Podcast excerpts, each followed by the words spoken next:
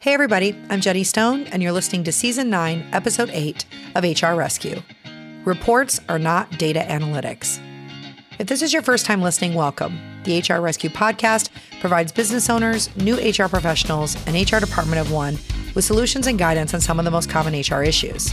You can find us at hr rescue.com. Come back often and feel free to add the podcast to your favorite RSS feed or iTunes. Now, let's get into today's episode. Reports are not data analytics. Reports are snapshots of data gathered into informational summaries.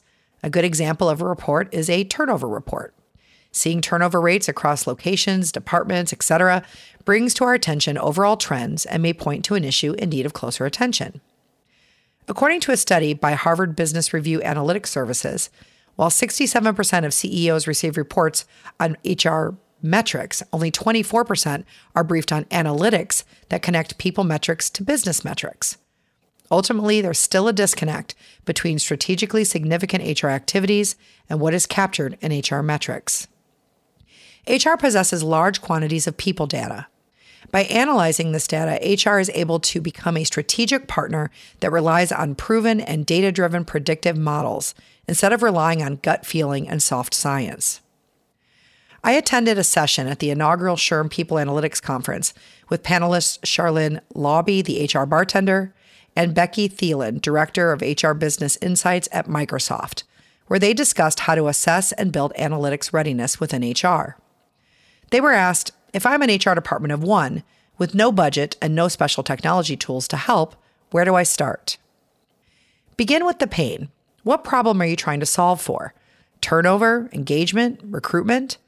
Once you're aware of some of the HR related issues you'd like to examine more closely, you need to start outlining the required metrics for solving these problems. Next, identify your key stakeholders. Who needs to have the information that you have? Would it be stakeholders that would benefit from specific data or information or metrics that you have access to? Next, identify your tools. What technology is available for you to pull information? What other departments' software or tools could you use to run reports? If you don't have systems, build your own prototype. It can be as simple as an Excel spreadsheet. Next, consider the story. What's the story you want or you need to tell?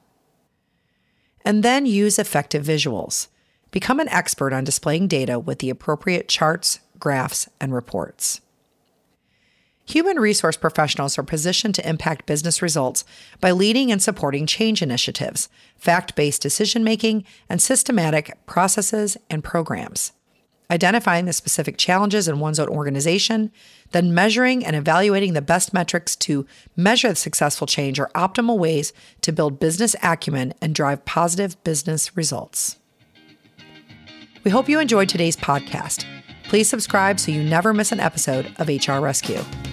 The opinions expressed in this program do not represent legal advice, nor should they necessarily be taken as the views of HR Shield or its employees.